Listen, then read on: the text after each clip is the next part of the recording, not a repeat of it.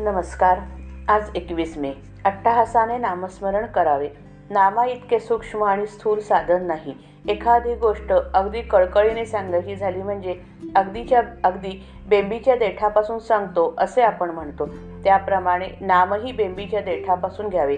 कारण सर्व वासनांचा उगम तिथेच आहे. आपण नामाची वस्ती तिथे ठेवून दिली म्हणजे आपोआपच वासनाक्षय होईल. उगीच वरवर नामस्मरण करू नये. ते अट्टहासाने आणि अंतकरणपूर्वक घ्यावे. यातच खरे हित आहे. आता वासनाच मेली तर आम्ही विषय कसे बघू? याची नाही काळजी करू. भगवंताची सत्ता जाणली की त्याला सहज जाणता येते. जो जाणेल भगवंत त्याला म्हणावे संत. आपण खेड्यात गेलो की तिथले सभ्य आणि प्रतिष्ठित कोण याची चौकशी करतो. पाटील आम्हाला दिसतो. लोक सांगतात म्हणून आप- आम्ही त्याची भेट घेऊ शकतो. पण परमात्मा निर्गुण निराकार त्याची ओळख कशी करून घ्यावी कळत नाही. आम्हाला कळत नाही त्या सर्वच गोष्टी आम्ही कधी खोट्या मानतो का? आपल्याला असणारी तळमळ ही भगवंताची म्हणजे पूर्णत्वाची तळमळ आहे. नास्तिकाचा सुद्धा पूर्णत्वाकडे ओढा असतो. तेव्हा त्या या तळमळीला भगवंत हेच औषध आहे. कोणतीही गोष्ट तळमळी वाचून चांगली होत नाही.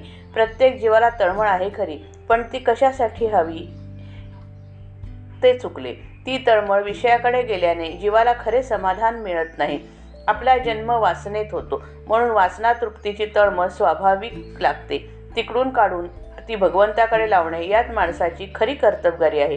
काय केले तर मी भगवंताचा होईन अशी तळमळ लागावी. ती न लागली तर आपले चुकले. वासनेच्या मागे जाणारी तळमळ भगवंताकडे लावण्यासाठीच सगळी साधने आहेत. तळमळ निर्माण झाली की भगवंत हात देतो. जगामध्ये असे कोणतेही दुःख नाही की जे भगवंताच्या आनंदाला विरजण घालेल. प्रत्येकाला आनंद पाहिजे. आनंद हेच भगवंताचे स्वरूप आहे. म्हणून मुळामध्ये असलेली गोडी आपण अभ्यासाने वाढवावी. भगवंत जर आपले मूळ स्वरूप आहे तर मग त्याचा अभ्यास करण्याचे काय प्रयोजन?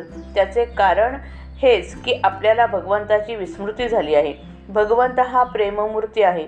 म्हणून मंदिरात जिकडे तिकडे प्रेम भरून टाकावे.